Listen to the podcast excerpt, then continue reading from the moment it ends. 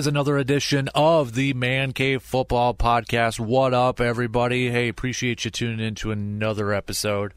I'm, of course, Dan Casper, and I uh, got a treat for this uh, for this episode of the Man Cave Football Podcast because I got a chance to chat with uh, with one of my mentors, one of my one of my role models in the sports media world, and that's Peter King. Uh, Peter King, uh, Football Morning in America column, uh, the Peter King Podcast. He's with NBC Sports. Um, but uh, he was on my radio show, so we're we're putting this in podcast form. So in case you missed it, didn't get to ch- check it out live, well, here you go. Now you can check it out uh, on the Man Cave Football Podcast. But just it's great to to catch up with him and just to be able to talk with with Peter King and and learn from one of the best NFL insiders and, and analysts out there. So enjoy this conversation that I had with the great Peter King. Is Peter King of Football Morning in America and host of the Peter King podcast. First things first, Peter, I really, really appreciate you taking some time uh, and chatting with us again here in uh, northwestern Wisconsin. Good to be with you, Dan. How's it going out there? What's what's life like? It's uh, it's crazy, man. I mean, you know, hunkering down, uh, trying to stay safe, trying to stay healthy. I mean, now we just yesterday the news of our uh, Division three college football conference. They're canceling their their entire season, so everybody around here is uh, kind of down about that with all the D three athletes, especially like those seniors. They're not able to to have their senior seasons this year. Yeah, I mean it's uh, you're seeing that. A good friend of mine, her daughter is a, a senior in college, and she's a field hockey player at Lafayette College in Pennsylvania. And uh, this is going to be her big year Mm-hmm. Yeah. and uh, she's heartsick about it. And and look, that pales in comparison to 150,000 people dying, mm-hmm. but it's it's part of it all, and that's that's why you know it's so hard, really, Dan, to try to figure out the place that football occupies in all of it. The Mhm. place, the place that pro football occupies in it. And, you know, that's one of the things that I have kind of struggled with, quite honestly, to figure out, you know, there are going to be times in this period, there are going to be times in this period where, you know, we're all going to say, should the NFL be taking up 5,800 tests per day? You know, which if you multiply, I think if my math is right, if you multiply 180 people per team, which is 80 players plus 100 essential sort of player facing employees, in that period where you're going to have everybody being tested daily for a two week period, basically using 5,800 tests per day Mm-hmm. for the NFL. And you wonder, and again, I'm not saying it's right, I'm not saying it's wrong. I am saying that it really makes you wonder. But I think where I come down on all of it, last week I had Fred Gaudelli, who is the executive producer of the Sunday night football games. I had him on my podcast and I asked him how he looks at it and looks at how we essentially are they're moving heaven and earth to try to play football. And his point, and Andy Reid said almost the same thing to me on Sunday. His point is that America really needs this. So, again, you can look at it in a lot of different ways, but I think the most logical way to look at it is if you want the NFL to happen, then some insane resources need to be used to see to it that it happens. Mm-hmm. Yeah, and I mean your article or your uh, your column from a couple weeks ago, your first one for year three over there at uh, NBC Sports Football Morning in America. You were, you know, just about ninety miles to the west of us, visiting Minnesota and and kind of getting a tour and a behind the scenes look of what they were trying to do to, you know, make everybody, all their players and their staff safe. And then the news yesterday uh, with their head athletic trainer and infection control officer testing positive for COVID nineteen and his whole family. I mean, what was your first reaction when you heard that news after you know you had just talked to him probably a couple or a few weeks ago? Well, you know, I was sad for him because I know how I know how hard he worked to prepare not only the Vikings facility, but I know how hard he worked to basically make sure that, uh, you know, because he was one of the big NFL uh, organizers of how they were going to keep facilities secure and, you know, pristine, basically. So I felt bad, but it was what was hard is that I got a, a phone call or a text from somebody in the NFL on uh, Saturday telling me it tested positive. And you know he wanted for now to keep it quiet. And you know I immediately thought well gee I mean am I in trouble? Mm-hmm, yeah. And so anyway I went and got tested anyway but he didn't show any symptoms until six days after I was with him. So I doubt uh you know personally that I've got anything to worry about. But be that as it may, I think that it just shows you Eric Sugarman testing positive just shows you. And, and you know, and last week in my column, I wrote also about Andrew Whitworth mm-hmm. of the Los Angeles Rams. His nanny, he's got four children, and so his nanny went to lunch the day before they went on a family vacation, and the nanny went with them. And by the end of the vacation, with all family members included, of the nine family members, all nine of them uh, tested positive for COVID. So, look, the, the easy thing to say is when you think about it, hey, listen, don't go out to bars, don't go out to restaurants, hey, players, you guys with money for the first time in your lives, many of you, um, just live a relatively monastic existence during this football season and don't risk getting COVID. Well, you know, look at Andrew Whitworth. Mm-hmm. He didn't do anything. Right. His nanny went out to lunch at a restaurant in California, an outdoor restaurant, by the way and all nine people in his family that he went on vacation with all tested positive. So, look, if there's no ifs, ands, or buts about this, this is going to be a very difficult thing for the NFL to pull off. Peter King, NBC Sports, uh, the column Football Morning in America, the Peter King podcast, and then, you know, I'm sure you've heard this morning too. The, the New England Patriots, they've they've got a few players who are opting out uh, yeah. of this year. Dont'a Hightower probably being, you know, the big name that a lot of people would recognize. But I got to imagine this isn't going to be the only, or these aren't going to be the only players opting out of this season too. You know, the strange thing is, so far, five members of the Patriots so far. Mm-hmm. Now, you know, players have time. Uh, you know, they've got a few days now. So, but five members of one team, including two very solid starters, you know, in Marcus Cannon and Dont'a Hightower, and they're that's going to be damaging. And that I hadn't really thought of the opt outs as being a huge story because I thought that most players, because careers are short, unlike baseball, and baseball didn't have a lot of opt outs really either. Mm-hmm. But I thought that there wouldn't be very many. I am honestly, I'm very surprised to see five players in one team uh, opt out. and obviously that leads you to think. I mean, the Patriots are not going to be an outlier here. There's probably going to be other teams that are going to be significantly affected by the opt-out. Mm-hmm.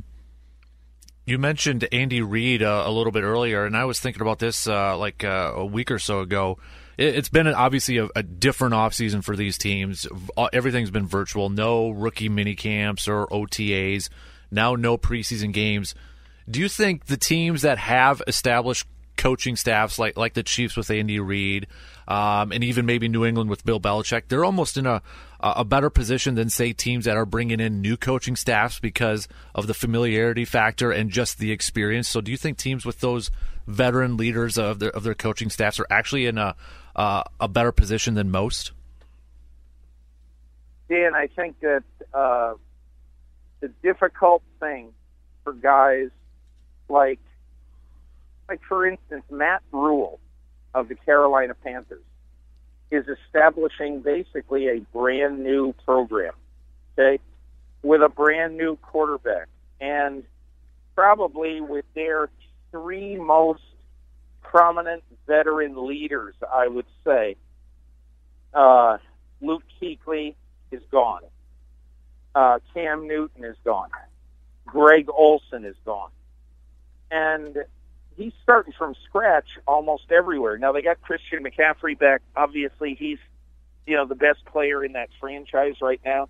They're going to need him to take on a more prominent role in all ways. But I mean, this is the only thing I would say for a team like the Carolina Panthers is that Matt Rhule went to Temple and he went to Baylor when each of those universities athletically were totally at rock bottom. And so, and after one bad year, he basically turned him around, and that's why he's in the NFL right now. But having said that, one of those teams, I think Temple won one game the first year, and and Baylor two. So this is definitely going to be a difficult year for for him. I think it's going to be difficult for Joe Judge. Um, you know, Joe, think of Joe Judge, who's now the coach of the Giants. Look, Joe Judge has not been a head coach. He's not been a defensive or offensive coordinator. And although he has touched all aspects of the team with the Patriots as the special teams coach, he's still, you know, to me, way behind the eight ball compared to so many of his peers. So I think you're right. Not only does Andy Reid have the best quarterback in football and 19 starters back and every coach of substance back I, you know, I don't know how you could have more of an advantage than Andy Reid has. Mm-hmm. You know, uh, I, we, our listeners would probably get mad at me if I didn't ask you at least one Packers question, since that's the team okay. that uh, since that's the team that we pay attention to the most over here. But I, I know you talked to uh, you talked to Gutey after the draft, and that was kind of the talk with with Jordan Love and, and that selection, and uh, you kind of got a, like an inside look at that, but taking a look at, at, at this Packers team, and I know there's you know if you read some stuff out there or listen to a lot of other people, they're they're not quite sure how to make out this team. You know, they didn't add a, a, a wide receiver in a draft. They went 13 and three last year. Some people labeled them as maybe overachieving. Do you have a do you have a good gut feeling on how, how good this Packers team is, or what this Packers team can do this year? Well, I mean, I don't I don't have a great handle on it because I do think that, you know, in the, and I'm not saying these were the only two games, but in the two games that they really were measured at near the end of the year, and they both happened to be at the 49ers, they performed miserably, basically. Mm-hmm. Um, and so you look at that and you say, man, they're a long way away. And I do think there's a major gap between uh, say the 49ers and them. Um, but having said that, they basically won 13 games last year. And if you look at the far and away best player in the franchise, uh, you know, Aaron Rodgers, Aaron Rodgers had a B to B minus season for him, you know? Mm-hmm. And so I look at him and I look at them and think, okay, A, a lot of room for improvement. You know, that's number one. And number two, I think one of the other things about them is that, you know, I think you got to give Gutekunst a lot of credit last year for what he did in free agency and the Smith, the the two Smiths coming in and basically totally changing their defensive approach and looking so much better. You know, both at pass rush uh, and, and defense overall. They obviously have spent a lot of time and a lot of energy and draft resources on on the secondary. So, look, they are going to be in games. Um, I, I still, and I'm sure that uh, there's a lot of people in Wisconsin who feel the same way. I'm somewhere between baffled and mind boggled that they didn't address the far and away position of biggest need at wide receiver. And look, if it could be that all of these low draft picks, free agent types, are going to emerge to really help Davante Adams. And I'll believe it when I see it. We'll see. Mhm. But it obviously helps to have a great quarterback throwing to you. But I think that is going to end up biting them. The fact that they did not address the receiver problem. Uh, and to, for anybody to say that it's not going to be a problem this year, I think you're living in a dream world.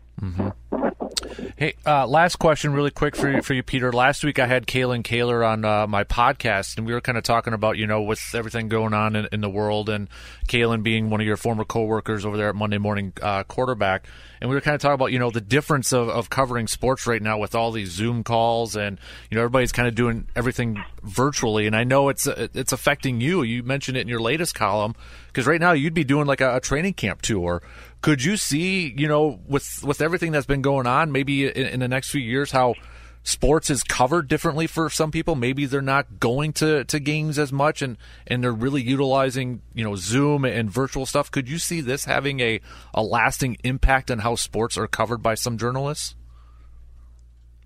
You know, Dan, that's a great question. I, you know, I, sat uh, at home yesterday afternoon trying to figure out the places I really wanted to go for training camp this year, and I may only go to three camps, and and it makes me sad personally because really it's kind of my favorite time of the year, but um, you know I understand it. I'm not upset at all about it. It's just it's the way life is.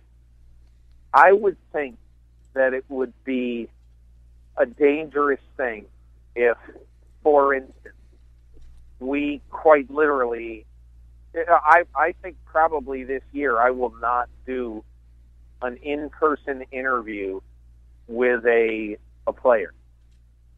And where you where you lose stuff in that, I can tell you, is I'll give you a good example. Last year, um, after the Super Bowl, I've known Andy Reid for a long time. I've known him, in fact, uh, since he was a tight ends coach with the Packers in the '90s. And I walked into Andy Reid's office after the Super Bowl, and he was just sort of basking in the joy of just winning the Super Bowl. He was going to give me 10 or 15 minutes, and I split a sheet of paper out. And I said, "Will you do me a favor? Will you draw this play? Draw the big play in the game. You know the." Mm-hmm. uh, the long pass from uh, Patrick Mahomes to Tyreek Hill uh, that basically, you know, third and 15, whatever it was, that, that salvaged the game. They got him back in the game. And he sat there and he drew it and he explained it, you know, perfectly. And so would that ever happen in a year like this? Doubtful. And then would it ever happen that I could then go out into the locker room, wait for the crowd to go away, and get a few minutes with Mahomes and ask him the very, you know, intricate, uh, you know, parts of this play and how exactly it happened. I wouldn't be able to do that either. I'd, I'd get him on a Zoom call with 40 other reporters, maybe 400 other reporters. I don't know. Mm-hmm. But the only thing I'm saying, Dan, is that the day after the Super Bowl, you could wake up and if you were so inclined, look at my column, and you would have learned everything you need to know about the play that made all the difference in the Super Bowl. And I'm just saying that's not that's not a vaccine. That's not big. That's not hugely important in the grand scheme of our country. But in what I do and in what I provide for the readers of the most popular sport of the NFL, at least in my opinion, I think if you don't, if if if me, if if if I, who you know, I've done this job for so long, and if I don't think that's really really important, I shouldn't be doing my job. And I'm just saying that, yeah, a lot of that stuff is going to be lost this year. That's just a casualty of what's going on, and it means absolutely nothing in the grand scheme of things. Mm-hmm. But I just know that I'll miss it, and I think the people who read me and who read a lot of people uh, who do my job, I think they're going to miss some of the really interesting details that during the course of the year you normally hit on. I agree. I agree. He's Peter King, NBC Sports. Catch his column every Monday morning, Football Morning in America, and check out the Peter King podcast. Uh, Peter, I appreciate the time uh, catching up with you again. You know, we were, I was talking with Kalyn uh, about a week and a half ago, and we were kind of sharing, you know, stories. She mentioned you were uh, her mentor, and I talked to her about the time I met you over there in Green Bay, and I'm like, you know what? It's been a while. I wonder if Peter will join us again. So I really, really appreciate uh, catching up with you again, sir. Dan, all of that. Call anytime. That's going to do it for this edition of the Man Cave Football Podcast. Appreciate you all tuning in. A reminder make sure you are subscribing to the podcast. Uh, and we're available on every platform iTunes, Spotify, Stitcher, Google, you name it. Subscribe so you never, ever miss another episode of the Man Cave Football Podcast. And don't forget to rate us, too. That way, you know, other football fans can find the podcast, too. But I'm Dan Casper and thanks for tuning in to another edition of the Man Cave Football Podcast.